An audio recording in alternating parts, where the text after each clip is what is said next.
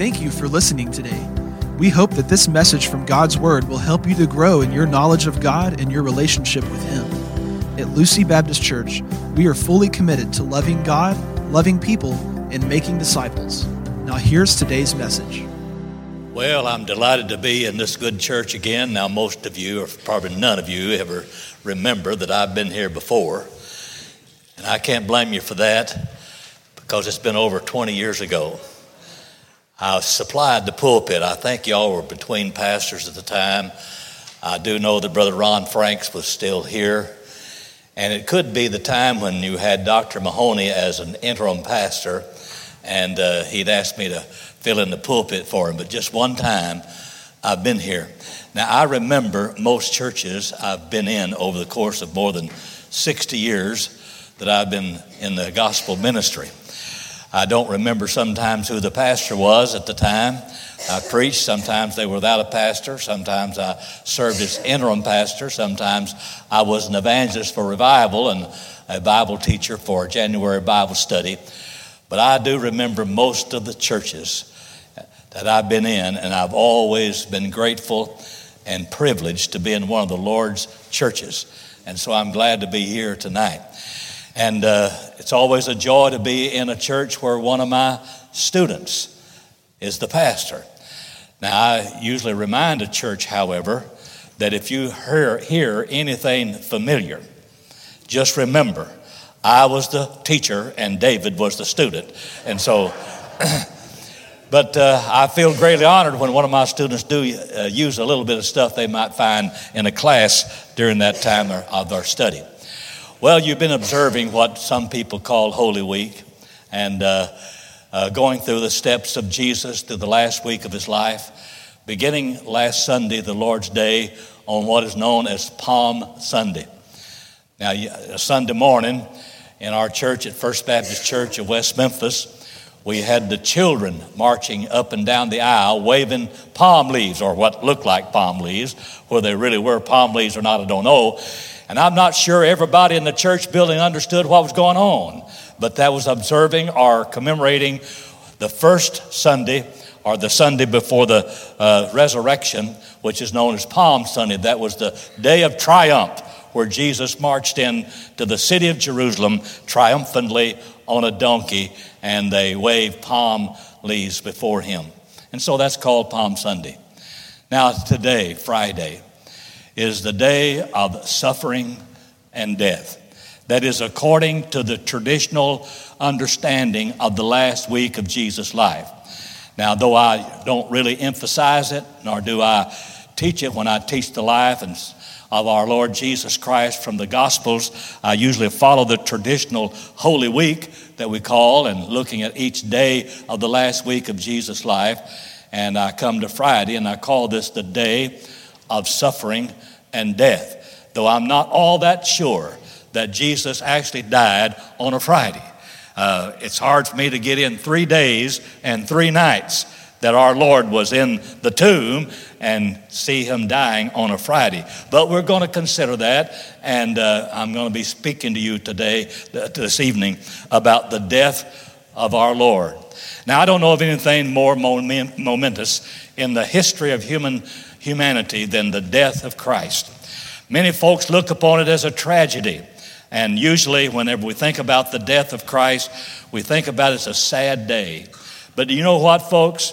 In the Bible, as it looks at the death of Christ, the death of Christ is not a tragedy. It's not a time of sorrow. It's a time of great joy and triumph because in the death of Christ, he triumphed over Satan and sin and became a sacrifice for us. And there are many things I could say about the death of Christ. But there's a little text in the scriptures that I want to emphasize to try to bring forth something about the death of Christ. It's found in Luke's account of the gospel in chapter 23 and verse 33. And so I read these words. And when they were come to the place which is called Calvary, there they crucified him. And the malefactors one on the right hand and the other on the left. Now, note these words there they crucified him. Really, I just want to emphasize three of those four words. They crucified him. And I want you to note three things about the death of Christ from those three words. First, they're the crucifiers. Now, note they, they crucified him. Now, who are the they that the text refers to here? Well, of course, they have in mind the Jews. The Jews were involved in the crucifixion of Jesus. In fact, in the verses above in chapter 23 of the Gospel of Luke, you find three classifications of the Jews that were involved in the death of Christ in verse, thir- in verse 13. And Pilate, when he had called together the chief priest, now these were the Jewish priests and the rulers, these were the elders of the synagogues throughout the city of Jerusalem and the people. Three classes of Jewish people that were involved in the crucifixion of Jesus the religious leaders, the political leaders, and then the common people were there. And Pilate said to them, You have brought this man unto me as one that perverteth the people, and behold, I have examined him before you and have found no fault in him, in this man, touching those things whereof you accuse him. No, nor yet Herod, for I sent you to him. And lo, nothing worthy of death is done unto him. I will therefore chastise him and release him. For of necessity he must release one unto them at that time, at the feast. And they cried out all at once, saying, Now note the priest, the rulers, and the people. All they, they all cried out at once, saying, Away with this man, and release unto us Barabbas, who for a certain sedition made in the city, and for murder, and was cast into prison. Pilate, therefore, willing to release Jesus, spake again to them. But they cried, saying, Crucify him, crucify him. Oh, my friends, the Jewish of that day, the Jews of that day, cannot be exonerated in their part in the crucifixion of our Lord. Now, it is true in history, shamefully and unfortunately. The Jews have been branded as Christ killers and therefore has received a lot of persecution from so-called Christians and all and uh, and the history of Christianity. But uh, as much as I regret that, still the Jews were involved in the crucifixion of Jesus. But someone else was involved. The Romans were involved. The Gentiles were involved. Pilate gave the decree and gave the permission to take Jesus and to crucify him. And he turned him over to the Roman soldiers, and the Roman soldiers took our Lord and nailed him to the cross the Romans were involved, the Gentiles were involved in the crucifixion of Jesus. We're talking about the crucifiers here tonight. The Jews were there, and the Romans were there, the Gentiles were there. But let me go a little bit deeper. We were there in the crucifixion of Jesus. Sinners in general were represented there.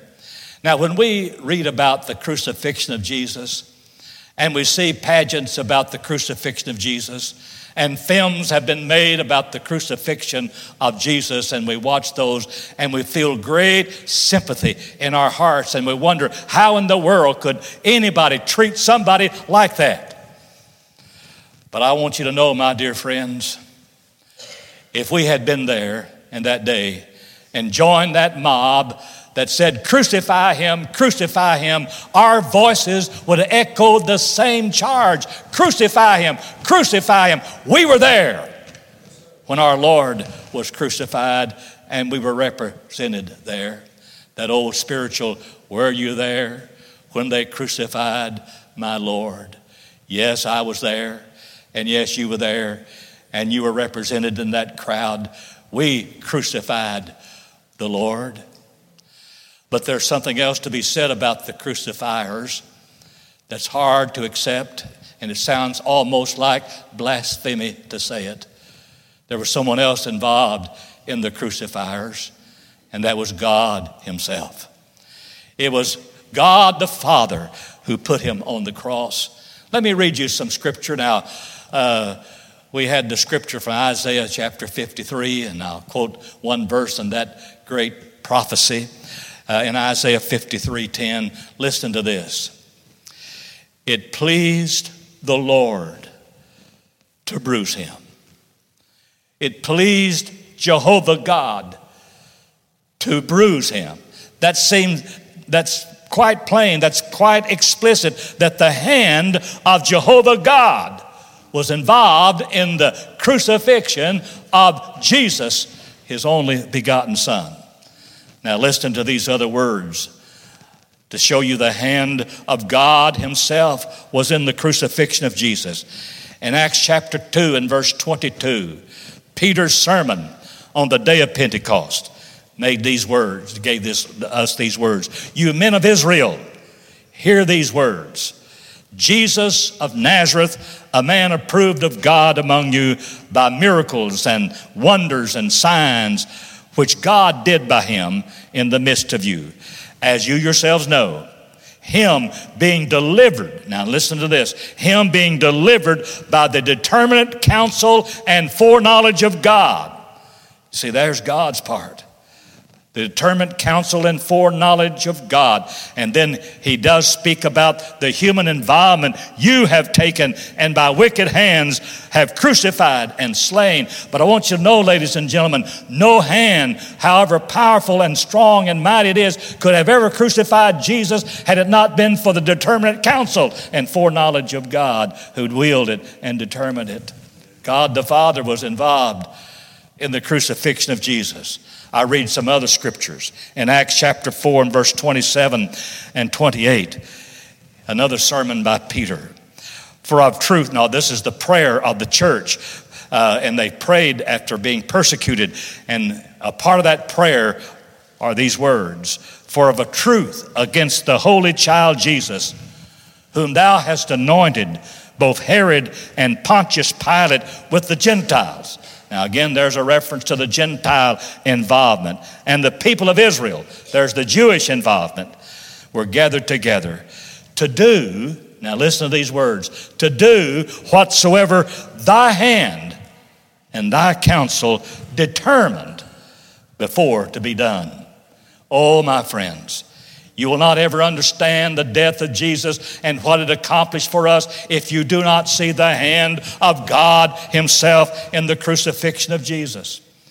In the epistle of the Apostle Paul in 2 Corinthians 5 21, note these words For He, that is God, hath made Him to be sin for us, or a sin offering for us, who knew no sin, that we might be made the righteousness of God in Him.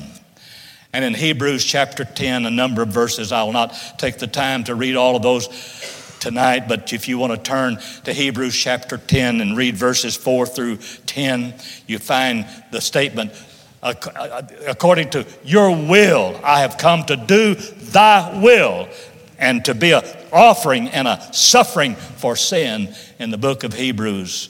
Oh, yes, God the Father was involved in the crucifixion of Jesus. They crucified him. And then in the book of Revelation, the last book of the Bible, we find these words The Lamb was slain from the foundation of the world. That is, according to the plan and purpose and the will of God the Father. Oh, yes, the hand of the sovereign God was upon his son Jesus in dying on that Friday many years ago. The crucifiers, the Jews, the Gentiles, we ourselves. But yet, the hand that was there that's the most significant was none other than God the Father Himself.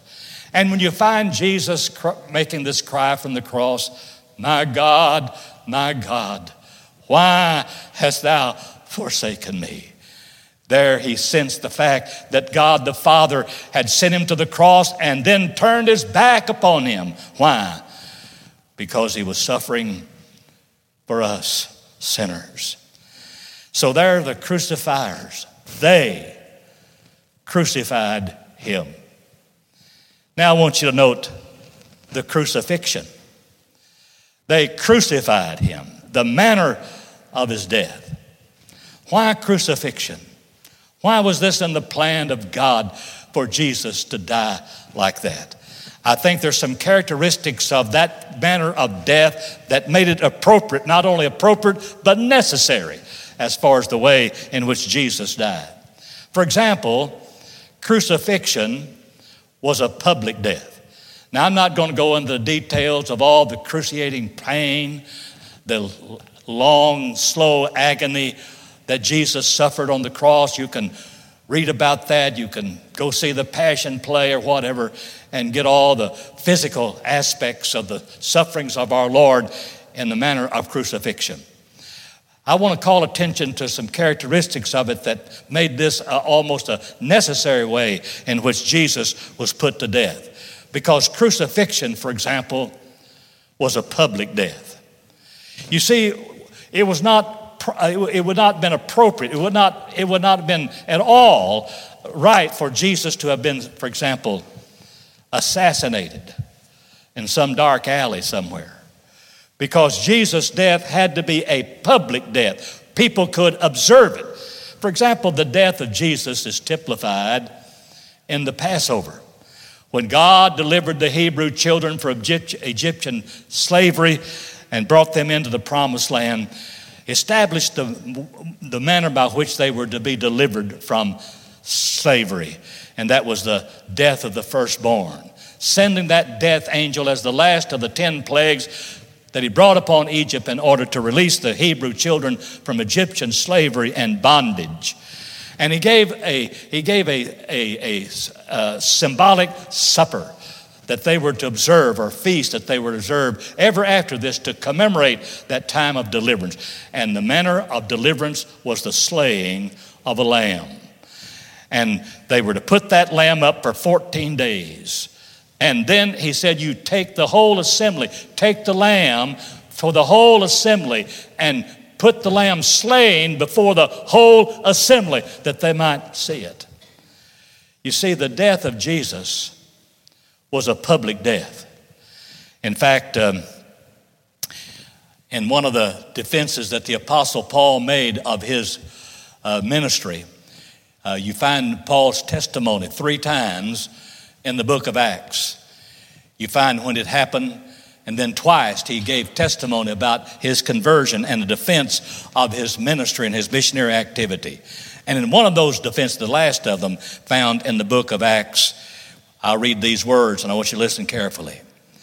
Having therefore, he said, obtained help of God, and now he's defending himself before Agrippa and, and, and later on before Festus, but before Agrippa Having therefore obtained help of God, I continue unto this day, witnessing both to small and great, saying none other things than that which the prophets and Moses did say should come, that Christ should suffer, that he should be the first that should rise from the dead, and should show light unto the people and to the Gentiles. And as he thus spake for himself, Festus, now, that was one of the Roman officials with Agrippa. Festus said with a loud voice, Paul, you're beside yourself. Much learning doth make you mad. But he said, I'm not mad, most noble Festus, but speak forth the words of truth and soberness. For the king knoweth these things, before whom I also speak freely. For I am persuaded that none of these things are hidden from him for this thing was not done in a corner.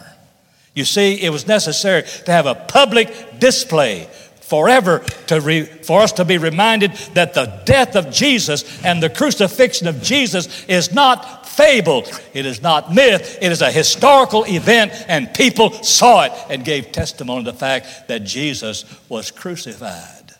Yes, it was a public death. But the crucifixion was also a sinner's death. It was reserved for those gross criminals. In fact, even in the Roman system of justice, they reserved crucifixion for the worst offenders. And those two malefactors, one on each side of Jesus, that were crucified along with Christ indicates the crimes that they were involved in. They were involved in sedition and murder and tyranny and terrorism, and they were died, they died, as one said, justly. And there Jesus was in the middle of them, and he's identifying himself as a sinner. It was a sinner's death. And Jesus died as a sinner, though he had no sin of his own. Let me just, in a sidebar, give you a wonderful truth. You know what, folks? If you are saved, am I talking to saved folks tonight? If you are saved, you're justified. Now, that simply means this that you are now declared to be righteous in God's sight. Do you know that? Not that you are righteous, but you are treated. And nobody, by, by the way, nobody's going to get to heaven without righteousness. And that presents a problem. There's none righteous, no, not one. Now, how are we going to get to heaven then? If God requires righteousness and none of us are righteous, how are we going to get to heaven? God's going to give you righteousness. That's justification. And God now treats you as righteous. But the basis on which God treats you as righteous is the fact He treated Jesus as a sinner. He who knew no sin became a sin offering. He was treated. When you find and read of Jesus dying on the cross, he's dying as a sinner, but he had no sin. But God treated him as a sinner. Crucifixion was a sinner's death. And thirdly, crucifixion involved the shedding of blood. Now, there are those who question the amount of blood that would be shed in the crucifixion, but I'm telling you, when those hands were pierced with nails and those feet were pierced with nails, it involved the dripping of blood. And it was necessary for Jesus to shed his blood in order for sins to be forgiven. Oh, the Bible is so clear on that. In the book of Hebrews, which is a great New Testament book that indicates the fulfillment of Jesus' crucifixion with uh, all of the types in the Old Testament. And in the book of Hebrews, chapter 9, verse 22, we find these well quoted words. And almost all things are by the law purged with blood, and without the shedding of blood, there is no remission of sins. And, and, and, and, and then you find this statement Oh, how much blood was shed in the Old Testament sacrificial systems. You read, you read some of those uh, great events, uh, the dedication, for example, of the temple. How many hundreds of animals were slain and must, the blood must have flowed like a river because of the many, animals that were slain. But here's the statement For it is not possible that the blood of bulls and of goats should take away sins. The only blood that satisfies uh, the forgiveness of sin is the blood of the slain Lamb of God, Jesus Christ, the Son of God. And crucifixion involves the shedding of blood the crucifixion, the manner of his death. And now the third word there, they crucified him. Let me call attention to the crucified. The crucifiers, the crucifixion itself, and now the crucified. They crucified him. Oh, who is the him? Well, you find uh, an inscription the king of the Jews. We know that he was the king of the Jews. But not only was the king of the Jews, he's the king of kings and lord of lords. But not only that, we have this inscription, one of the Roman soldiers recognized this. Surely this must be the Son of God. But let me make some statements about that person. The King of Kings, the Lord of Lords, the Son of God, the Christ. He was someone, that person who was crucified was someone who did not deserve to be there. Oh, we've already made that statement. Pilate himself came to that conclusion. I find no cause of death in him. Other versions, I find no fault in him in John's gospel. One of the thieves, one of the two thieves that died alongside him, this man, he says, hath done nothing amiss.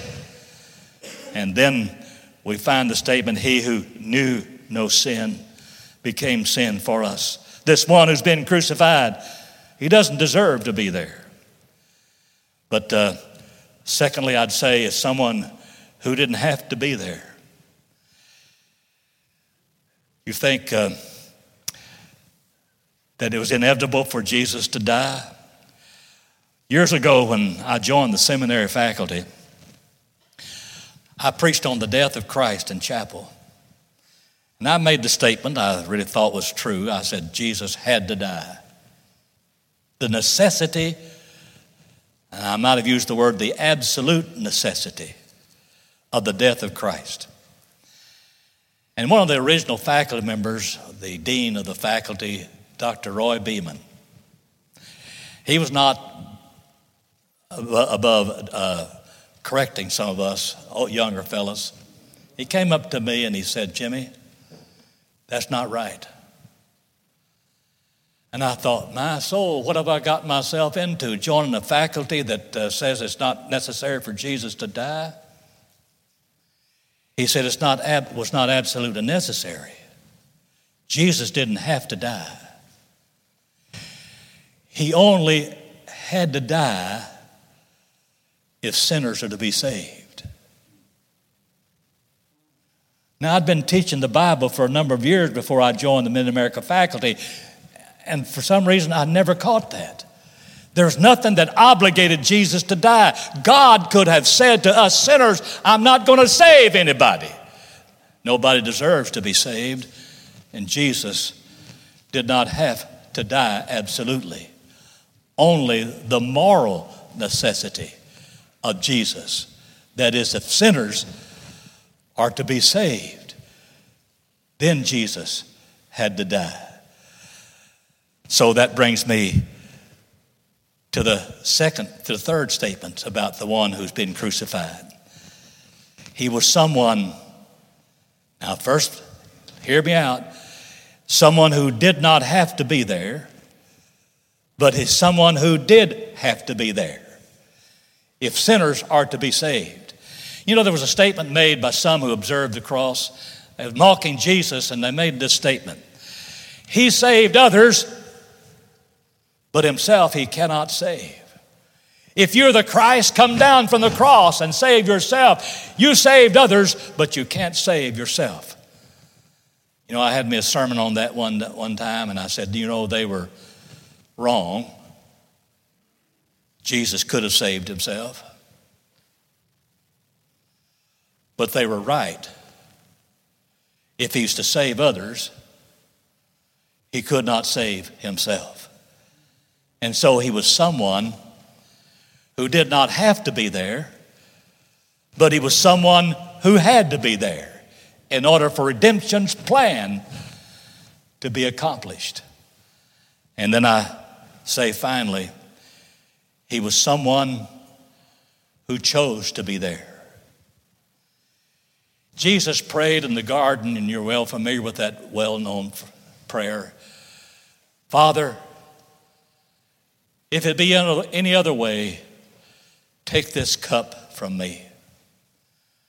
One might think that Jesus is regretting and withdrawing from the thought of physical pain. No, Jesus understood deeply that his death to fulfill redemption was going to be separated from God the Father and to be experiencing the awesome wrath of God. That cup, that cup was filled with the wrath of God.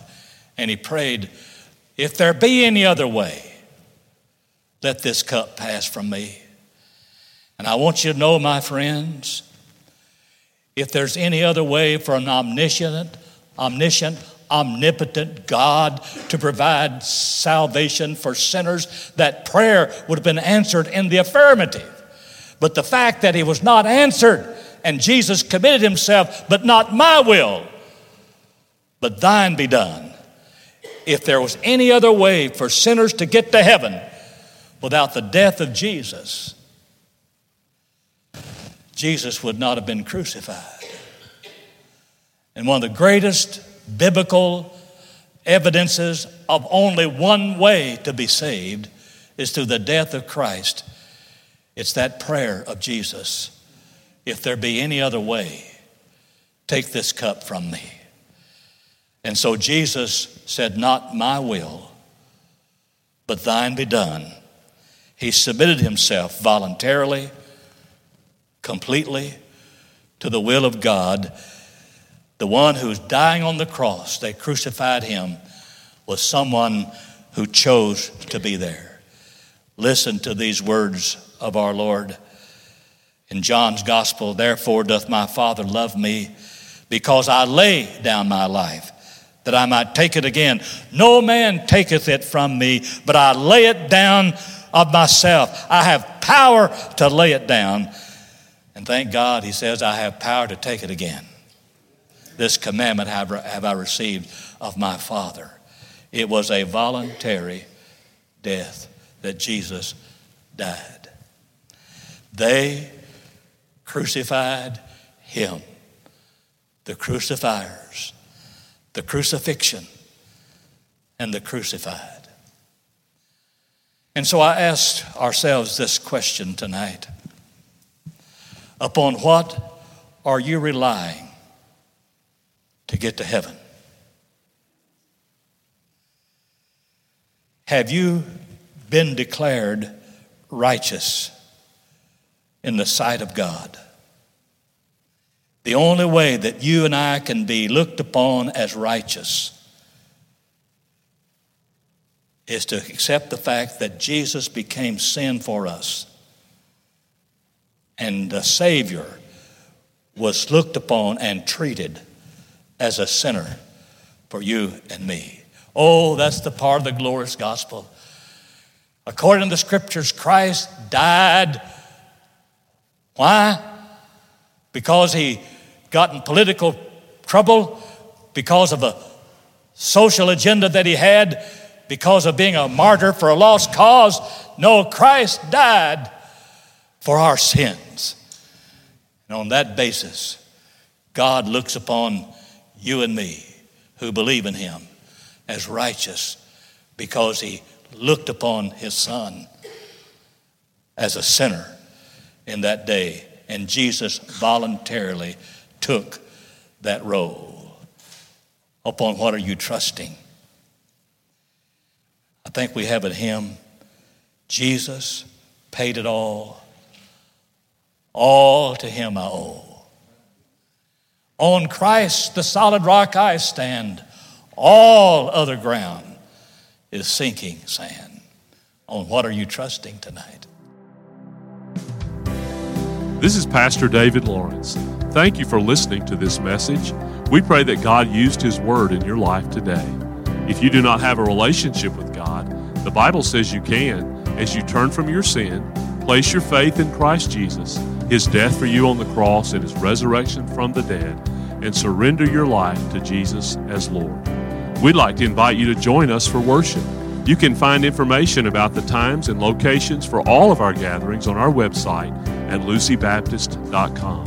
If you have any questions or if we can minister to you in any way, please call us at 901 872 0623 or email us at info at lucybaptist.com.